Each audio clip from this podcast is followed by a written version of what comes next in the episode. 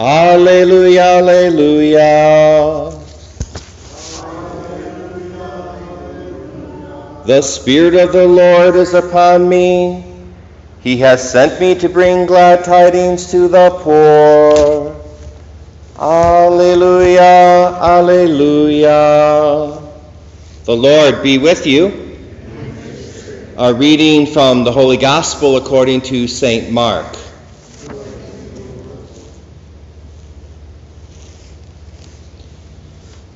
Herod was the one who had John the Baptist arrested and bound in prison on account of Herodias, the wife of his brother Philip, whom he had married. John had said to Herod, It is not lawful for you to have your brother's wife.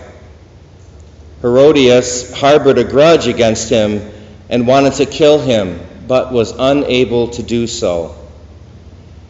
Herod feared John, knowing him to be a righteous and a holy man, and kept him in custody.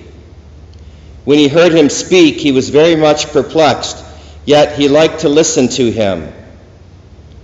She had an opportunity one day when Herod, on his birthday, gave a banquet for his courtiers, his military officers, and the leading men of Galilee.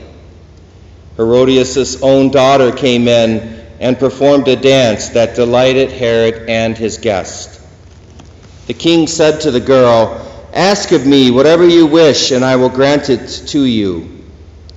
He even swore many things to her. I will grant you whatever you ask of me, even half my kingdom. So he went out and said to her mother, What shall I ask for? She replied, The head of John the Baptist. The girl hurried back to the king's presence and made her request. I want you to give me at once on a platter the head of John the Baptist. The king was greatly distressed, but because of his oaths and the guest, he did not wish to break his own word to her.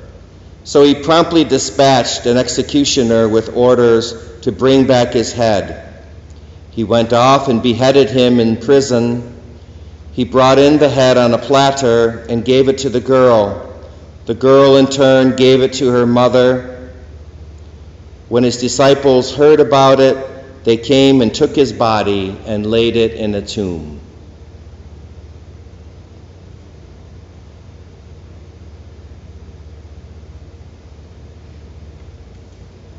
My dear friends, the good news, the gospel of the Lord.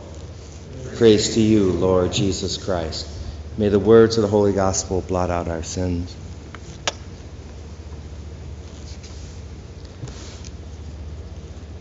My dear friends, for those of you that are on the Catholic Bible bus, we're still reading 1 Corinthians. So as you go home and you're following along this week at home with what this church is doing, please pay attention to 1 Corinthians and uh, the Gospel of Luke right around 23, 24, and 25. And today we celebrate, uh, we did Mark today because of the feast, but today we celebrate this feast day of the martyrdom of St. John the Baptist, or the beheading of St. John the Baptist, which is the story we had in our gospel.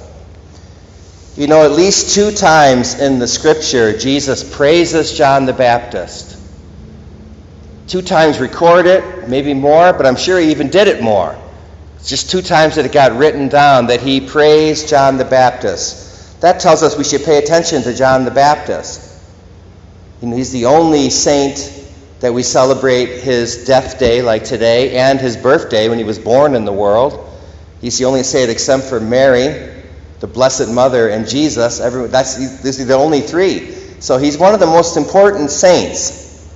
I hope you um, include him in your, when you ask for intercessors, when you ask the saints in heaven to do things. John the Baptist is a very powerful intercessor with God and is our friend.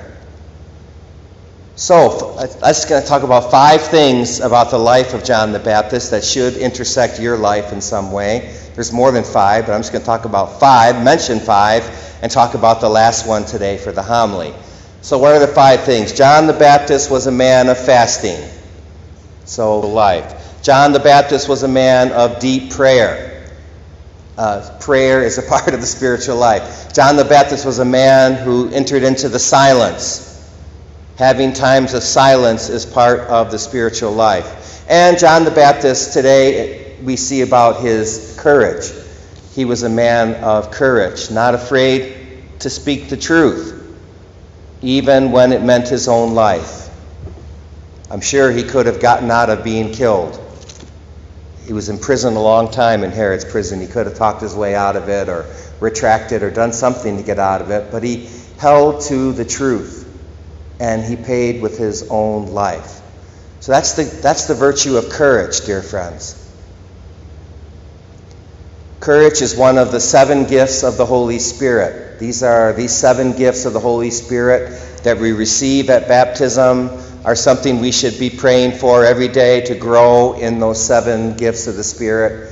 You should know them by heart because you're praying for them every day.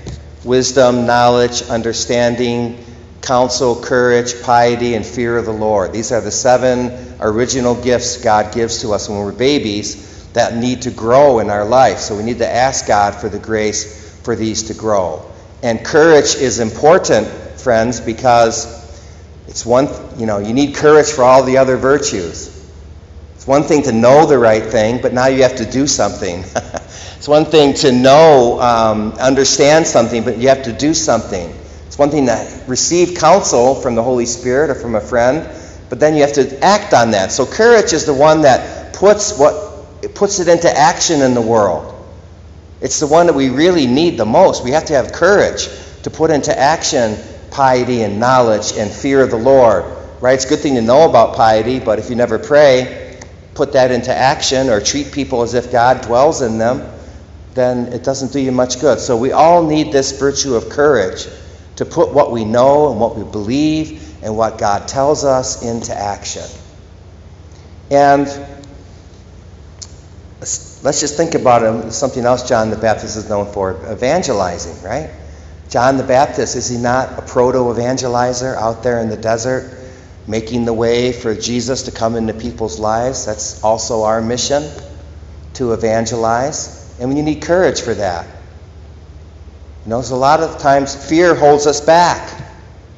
We need a little courage. Here's, here's one way to get started that I think is any, any, all of us can do this week. So next time you're talking to someone and they mention something to you, they're having some problem or something's going wrong, just stop right there and say, Can I pray for you? Can I lift that up to you in prayer? Can we take that to prayer right now and ask God to heal you or ask God to help this person you're telling me about? That's evangelization. You're sharing with them the love of God and the truth of God.